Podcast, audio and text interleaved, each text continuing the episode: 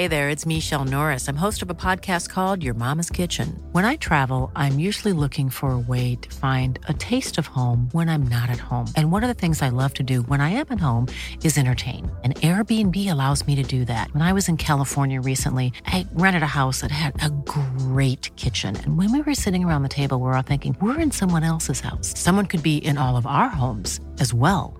If you have a home, but you're not always at home, you have an Airbnb. Your home might be worth more than you think. Find out how much at airbnb.com/slash host.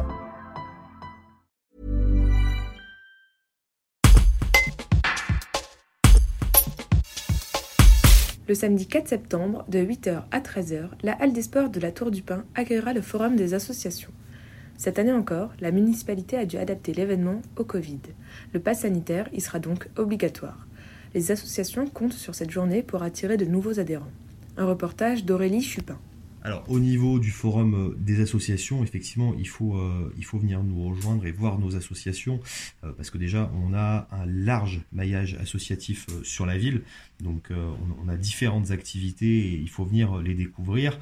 Ensuite, eh ben après une année compliquée dans, dans, la gestion Covid, c'est bien aussi de pouvoir, de pouvoir ressortir et puis voir voir du monde euh, et puis de, réadhérer euh, aux associations euh, de la Tour du Pin.